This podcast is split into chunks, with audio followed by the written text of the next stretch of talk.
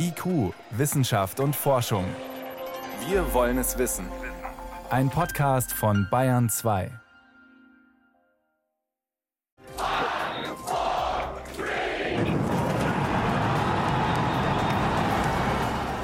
Der Jubel, der war riesig, als die größte jemals gebaute Rakete gestern abgehoben ist, noch unbemannt. Und wenige Minuten später ist sie dann in Flammen aufgegangen. Bricht da jetzt trotzdem ein neues Zeitalter in der Raumfahrt an?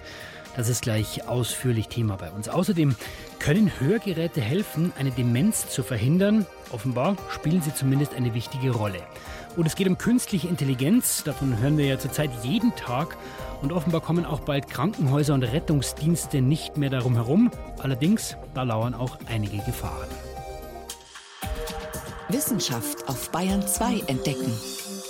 Heute mit Stefan Geier.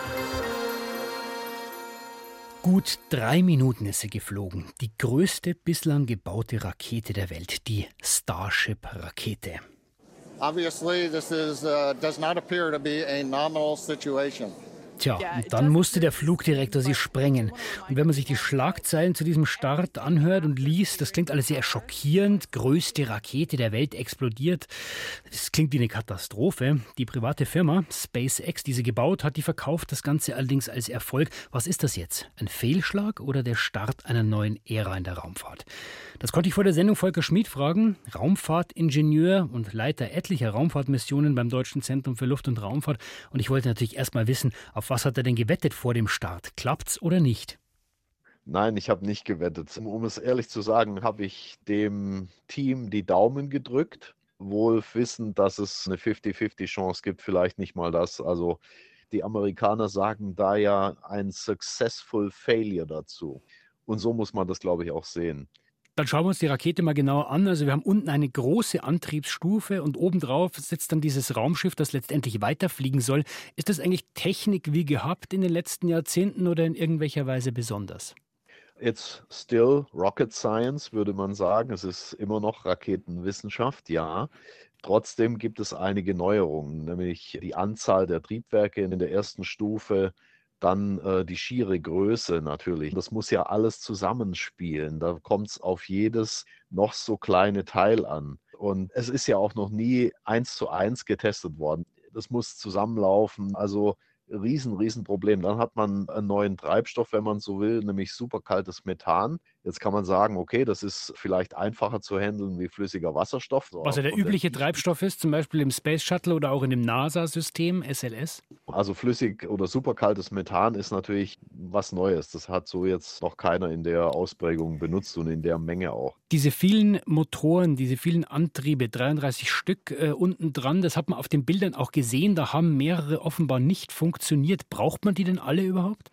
Also wenn da vielleicht eins oder zwei ausfällt, dann geht das. Aber da sind äh, bis zu sechs ausgefallen, so was ich so gesehen habe, glaube ich. Und äh, es ist auch nicht sicher, dass die alle vom Start weg schon alle liefen, hat man jetzt so in verschiedenen Twitter-Nachrichten gehört. Möglicherweise ist vom Schub, sind Brocken vom Beton oder sonst was in die Triebwerke reingeschlagen, vom Startplatz, vom Pad. Das muss man jetzt erst alles genau analysieren. Also ein Triebwerkausfall äh, ist sicherlich nicht problematisch, aber wenn es dann mehr werden, ist es nicht gut.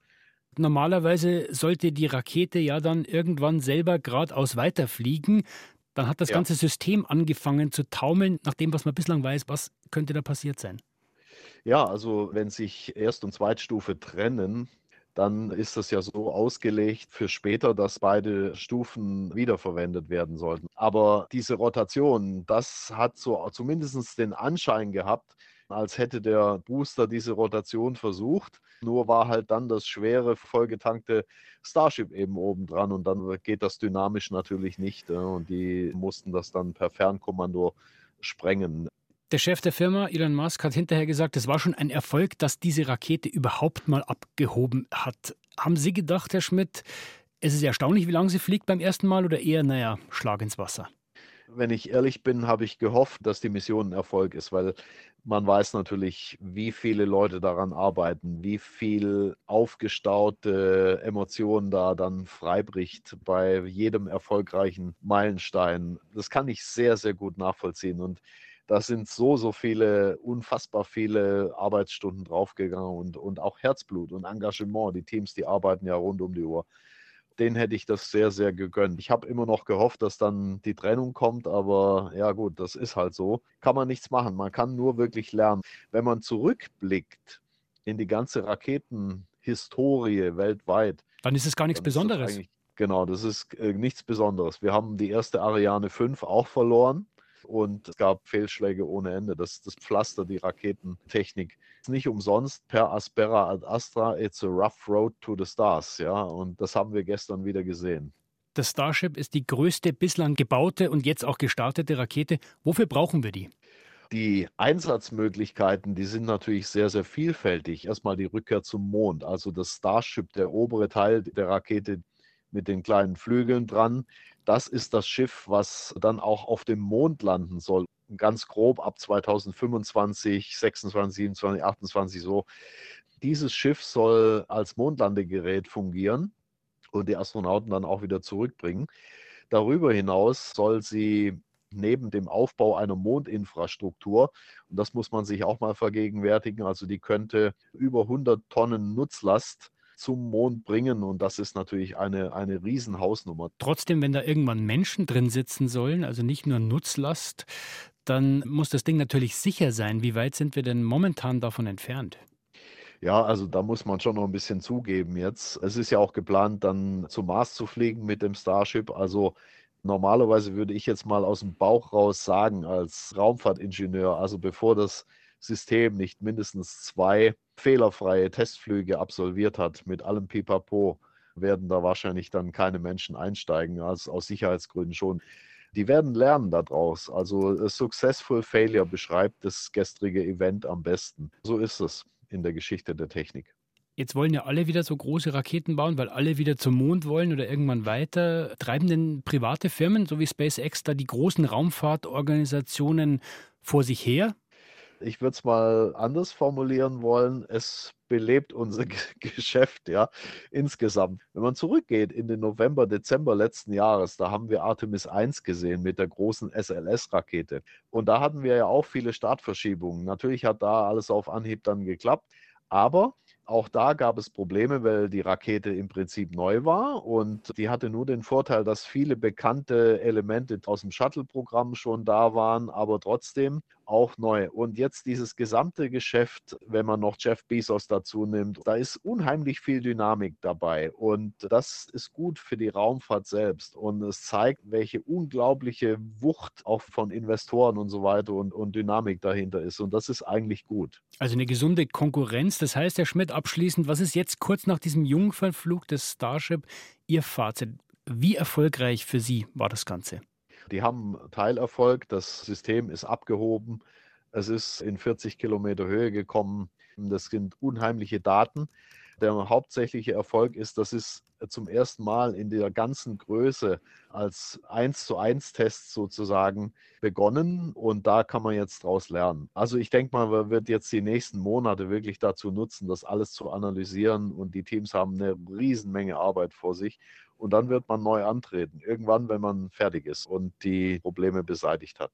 Der Jungfernflug des Starship samt Trägerrakete zwar explodiert, aber Volker Schmidt vom DLR sagt, es ist nichts Besonderes für so einen Erstflug und man hat einen großen Schatz an Daten bekommen für die Weiterentwicklung. Vielen Dank für das Gespräch. Sehr gerne, viel Spaß. IQ, Wissenschaft und Forschung gibt es auch im Internet. Als Podcast unter bayern2.de. Demenz kann man nicht heilen. Das ist meistens das Fazit, wenn es um neue Erkenntnisse zu diesen Krankheitsformen geht. Denn wir haben eine genetische Veranlagung für Demenz. Dagegen können wir nichts machen. Aber es gibt durchaus Möglichkeiten, das Risiko dafür zu senken, dann wirklich zu erkranken oder zumindest die Krankheit hinauszuzögern. Und dabei spielt zum Beispiel unser Gehör eine entscheidende Rolle, wie Birgit Magira berichtet.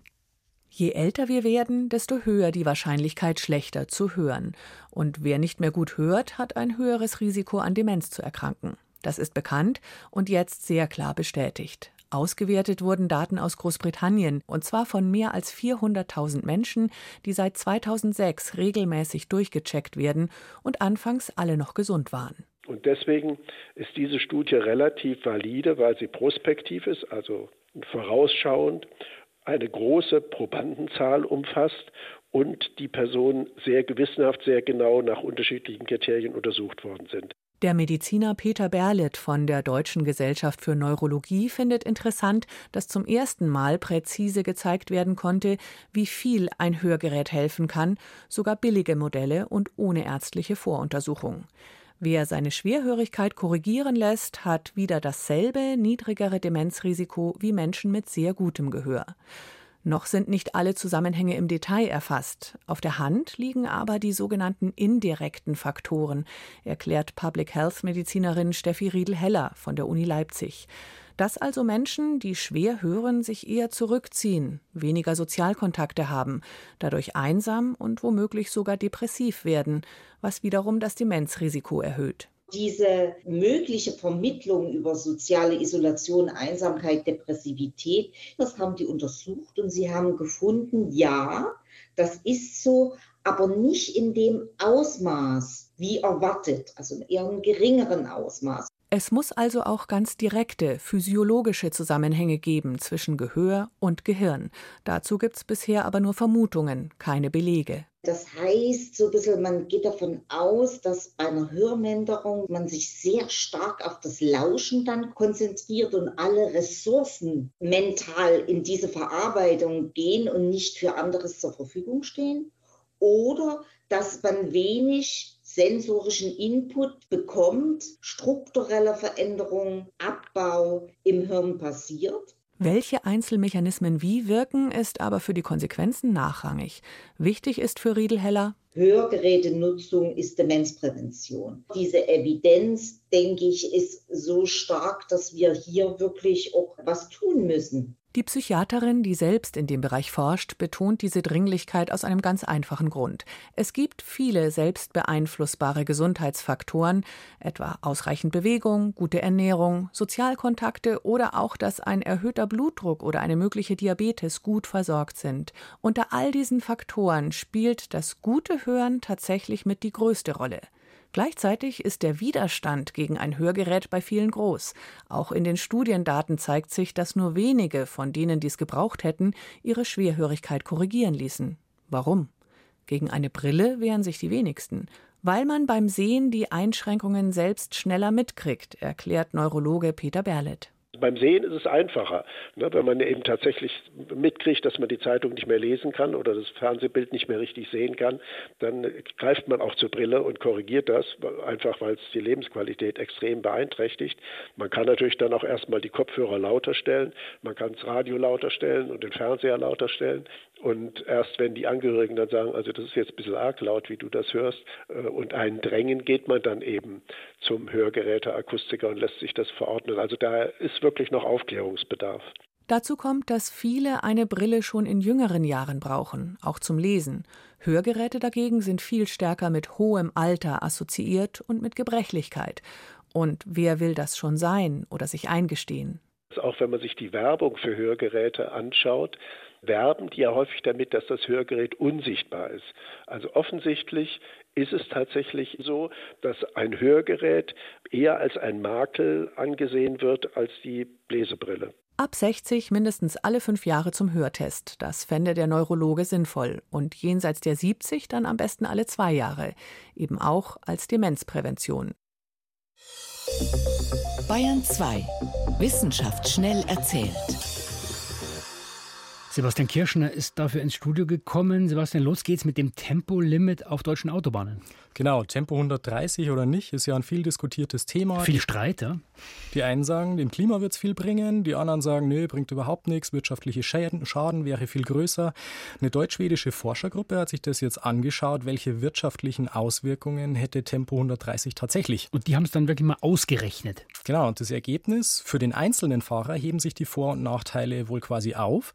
Für die deutsche Volkswirtschaft würde es aber fast eine Milliarde Euro bringen. Also wir haben wirklich was davon und das Ganze pro Jahr. Das ist eine stolze Summe. Wie kommt man auf diese Zahl? Die haben eine sogenannte Kosten-Nutzen-Analyse gemacht, also Schäden und Nutzen in der Rechnung gegeneinander abgewogen, eingerechnet darin die Auswirkungen auf Reisezeiten, Spritverbrauch, Unfallkosten, Klimakosten. Interessant, die Forscher sagen, sie haben konservativ gerechnet, also vermutlich sind die Gewinne sogar noch höher. Und wie haben die diese Klimakosten dann mit einbezogen? Das äh, klingt ein bisschen spekulativ. Ja, tatsächlich müssen viele Gemeinden zum Beispiel schon Rückhaltebecken für Starkregen bauen. Sehr reale Kosten, sagen die Forscher. Hinzu kommt, der Nutzen durch weniger Klimakosten macht etwa ein Drittel bei der Rechnung aus. Also mhm. wenn man die rauslässt, hätte man immer noch einen Gewinn von mindestens 660 Millionen Euro pro Jahr. Also Tempo 130 wäre ein Gewinn für Klima und Gesellschaft. Mhm. Als nächstes geht es um Mikroplastik in der Arktis und zwar an ungewöhnlichen Stellen. Die Forscher können nämlich endlich plausibel erklären, warum dort so extrem viel Mikroplastik im Tiefseesediment steckt. Und zwar genau da, wo oben das Eis seine Ränder hat. Und das liegt wohl an einer besonderen Algenart, die dort unter dem Eis wächst. Was haben die Algen mit dem Plastik zu tun? Naja, normalerweise denkt man ja, wenn Mikroplastik von der Eisoberfläche kommt, dann verteilt sich das weiter, mhm. klein, leicht, Meeresströmungen und dergleichen. Aber die Algenart funktioniert wohl wie eine Art Fahrstuhl direkt nach unten. Und wie? Die Algen wachsen im Frühling und Sommer unter dem Eis. Die bilden da sehr schnell meterlange Zellketten, die irgendwann absterben. Und wenn jetzt das Eis schmilzt, wo die Algen unten dran haften, dann verkleben die zu Klumpen. Und die sinken innerhalb eines Tages bis auf den Grund. Und wie schlimm ist das Ganze? Also ist das wirklich ein großes Problem? Ja, die Konzentration an Mikroplastik, sagen die Forscher, ist in den Algen zehnmal höher, als sie im Meerwasser drumherum ist, weil die so klebrig sind. Und am Boden fressen Tiere und Bakterien die Algen. Und damit kommt das Ganze in den Nahrungskreislauf. Ausgerechnet in der Gegend, in der der Klimawandel ohnehin schon deutlich mehr sich auswirkt als anderswo. Zum Schluss geht es um das Schlafverhalten von Seeelefanten. Bei Seeelefanten, da denke ich eher an faul am Strand rumliegen und in der Sonne pennen. Ja, diese Bilder kennen wir. Da pennen sie ja auch bis zu zehn Stunden. Forscher haben sich jetzt aber angeschaut, was machen diese Tiere auf ihren oft monatelangen Jagdtouren im offenen Meer. Da müssen Sie ja auch irgendwie schlafen. Wie machen Sie das? Ja, zum einen extrem kurz schlafen Sie da, insgesamt nur circa zwei Stunden pro Tag. Okay. Und zum anderen sehr eigenartig. Also wenn die so 30 Minuten tauchen gehen, dann legen die da 10 Minuten Nickerchen ein. Nach ein paar Minuten verlieren die da ihre Körperhaltung, drehen sich da auf den Kopf, sinken dann spiralförmig bis zu 200 Meter tief runter, wo sie vor Haien und Orcas sicher sind und tauchen dann erst wieder auf, wenn sie Luft holen müssen würde mich natürlich schon interessieren, wie kann man das überhaupt beobachten? Ja, die haben diesen Tieren so eine Art Neoprenmütze mit Sensoren aufgesetzt und technisch hat das Ganze dann funktioniert über ein EEG. Die haben also Hirnströme gemessen, gar nicht so ungewöhnlich, das kennen wir ja auch bei menschlichen Schlafstudien. Also das klingt, als ob wir uns in Sachen Gelassenheit einiges abschauen könnten bei den Seeelefanten. Sebastian Kirschner mit den Kurzmeldungen.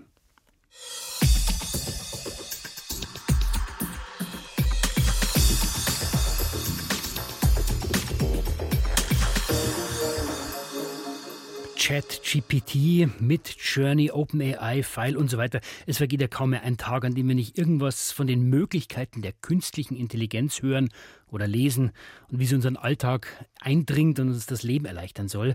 Und offenbar geht es in der Industrie auch nicht anders, weil auf der Hannover Messe, die heute zu Ende geht, ist die künstliche Intelligenz das Top-Thema. Mein Kollege Peter Welchering hat sich für uns dort umgesehen. Peter, künstliche Intelligenz in der Industrie, was heißt das genau? Also in welchen Bereichen spielt die überhaupt eine Rolle?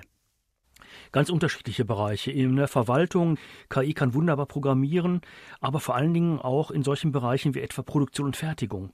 Und da haben wir es vor allen Dingen mit den intelligenten Robotern zu tun. Der Mitarbeiter in der Produktion, der soll dem Roboter eigentlich demnächst mal sagen können, schweiß das mal und zeigt eben auf zwei Werkstücke. Und der intelligente Roboter, der erkennt dann die Werkstücke per Kamera, der interpretiert die Arbeitsanweisung richtig, der fährt den Schweißarm aus und dann liegt er los. Und das Problem dabei ist, er muss eben sowohl diese Werkstücke richtig erkennen, als auch beispielsweise dann tatsächlich die richtigen Schweißnähte setzen. Das heißt aber, es geht nicht mehr nur darum, dass jetzt Menschen neben Robotern arbeiten, das gibt es ja schon, sondern auch, dass sie miteinander kommunizieren. Dahinter steckt der Gedanke, tatsächlich der Mensch sagt dem Roboter, was er tun soll, und der Roboter kann darauf auch antworten und etwa sagen, da brauche ich jetzt aber jenes oder dieses Teil einfach aus dem Lager, soll ich da mal jemanden hinschicken, der mir das holt? Jetzt ist ja oft eine Kritik in der aktuellen Debatte, dass die künstlich intelligenten Programme, die da im Hintergrund dann laufen, oftmals eine Blackbox sind, dass man nicht weiß, wie die eigentlich funktionieren. Wird der Roboter da möglicherweise auch zur Gefahr? Ja klar, der wird dann zur Gefahr, wenn er beispielsweise einen Menschen übersieht. Aber da haben wir ja bisher auch schon einige Prinzipien des sogenannten Coworking, wo also Roboter und Menschen jetzt auch schon zusammenarbeiten, die kann man teilweise übertragen. Etwa Sensoren, die dann den Roboter stoppen, wenn ein Mensch in der Nähe ist, dass er auch zu bestimmten Bereichen nicht raus darf oder ähnliches. Aber hierbei geht es darum, dass tatsächlich jetzt jede Entscheidung des Roboters, die der trifft, nachvollzogen werden muss. Und das möglichst schon während der Trainingsphase. Aber nachvollziehen der Entscheidungen heißt ja, das kann ich immer nur hinterher machen, wenn das Malheur schon passiert ist. Das ist genau das Problem. Das kann ich immer nur hinterher machen, aber ich komme ziemlich nah ran an diese Entscheidung, also im Bereich von Sekunden. Aber tatsächlich, dann ist das, was der Roboter entschieden hat, passiert. Und deshalb ist es so wichtig, dass man ganz genau überprüft, in welchem Bereich finden denn falsche Entscheidungen statt. Kann ich die mit verbesserten Trainingsdaten beispielsweise dann verhindern? Oder aber ist es ein Bereich, in dem einfach dieser Roboter tatsächlich jetzt anfällig bleibt? Dann baue ich eine Stufe ein, dass ich dem Roboter sage, okay, wenn du in diesen Bereich kommst, dann stoppst du und dann fragst du mal einen Menschen, Menschen und der muss dann tatsächlich entweder den Befehl freigeben oder ihn verweigern, ihn korrigieren oder einen ganz anderen eingeben. Jetzt sind solche intelligenten Roboter nicht nur in der Fertigung interessant und sollen eingesetzt werden, sondern auch in anderen Bereichen, wie zum Beispiel in der Pflege. Ja, in der Pflege gab es ja bisher schon Service-Roboter, die haben etwa irgendwelche Sachen in den Kliniken transportiert oder die Essensausgabe vorbereitet. Und jetzt kommen eben zunächst mal sogenannte intelligente Steuerungen. Die werden eingebaut etwa in Krankenfahrstühle, Tragen oder auch also Rettungstragen oder auch Rollstühle. Und die sorgen dafür, dass ich einen Rollstuhl mit einem, sagen wir mal, 100 oder 90 Kilogramm schweren Menschen bergauf ganz locker einfach vor mich hinschieben kann ohne Kraftaufwendung, weil nämlich diese intelligente Steuerung erkennt, aha, da geht es jetzt bergauf, da muss ich also einen Motor zuschalten und dieser Motor entlastet dann in dieser Weise den Flieger. Was dann noch in der Entwicklung ist und was demnächst an den Markt kommen soll, das sind dann eben auch intelligente Steuerungen, die beispielsweise dann im Bereich Krankentragen oder ähnlichem eingesetzt werden, sodass dann etwa, wenn eine sehr schwere Person aus dem vierten Stock etwa von Rettungskräften in den Krankenwagen gebracht werden muss, die eben nicht ihr Krankentuch auspacken müssen, damit sie den etwa über eine Wendeltreppe oder so runterholen können, sondern dass dann tatsächlich die intelligente Steuerung mit diesem intelligenten Roboter-Tragestuhl diesen Menschen herunterbringen kann. Das klingt in der Beschreibung schon relativ kompliziert. Was ist denn die Herausforderung für eine künstliche Intelligenz? Die Herausforderung ist, dass alle Umgebungsdaten entsprechend erkannt und berechnet werden müssen und das ziemlich genau und in sehr kurzer Zeit. Und zum Zweiten, dass dann auch die intelligenten Programme, die darauf installiert werden, auch genau wissen, was sie mit dem Motor und den Motorsteuerungen wie machen können. Also da geht es ja bei solchen Anwendungen nicht nur darum, dass der Motor nach vorne oder zurück fährt, schneller oder langsamer fährt, sondern er muss dann ja auch noch irgendwelche Stützen einschalten, damit beispielsweise so ein Krankenstuhl auf einer Treppe abgesichert wird und ähnliches. Und das muss eben alles in Echtzeit passieren. Du sagst in Echtzeit passieren, das heißt, der Roboter lernt nicht, wie schaut dieses Treppenhaus aus vorher und wird darauf trainiert, sondern er lernt das in dem Moment, wo er es tut. Er lernt das in dem Moment, in dem er es tut und in dem Moment wird das, was als Basistraining, also er hat prinzipiell, sagen wir mal, ein Modell von Treppenhäusern und guckt dann, ah, dieses Treppenhaus entspricht dem Modell am ehesten und kann dann tatsächlich entscheiden, gut, wenn dieses Modell des Treppenhauses da ist, sehe ich aber jetzt über die und folgende Sensoren, dass doch noch anders ist und das muss ich jetzt sozusagen lernen und wieder einbauen in dieses Modell. Wie weit, Peter, sind denn solche künstlich intelligenten Systeme dann schon? Weil wir haben vorher über Fehler geredet, die da passieren und die abgestellt werden müssen. Gerade in, in diesem Beispiel Transport durchs Treppenhaus. Im Transport durchs Treppenhaus sind wir tatsächlich noch weit vor dem Einsatz von Rettungsdiensten. Rollstühle und Krankenfahrstühle sind einsatzbereit und was die Industrie angeht, da sind vor allen Dingen im Maschinenbau solche intelligenten Roboter schon in einigen Fabriken. Und die Automobilbranche ist sehr daran interessiert und holt hier auch massiv auf. Das liegt in der Automobilbranche vor allen Dingen daran, dass die schon relativ gute Coworking-Konzepte haben, also Sicherungskonzepte, wenn Roboter und Menschen zusammenarbeiten. Und das können die natürlich direkt auf die intelligenten Roboter übertragen. Künstliche Intelligenz, das Top-Thema auch auf der Hannover Messe, die heute zu Ende geht. Was ist da schon möglich und was erwartet uns da in Zukunft? Vielen Dank für diese Einblicke, Peter Welchering. Gerne.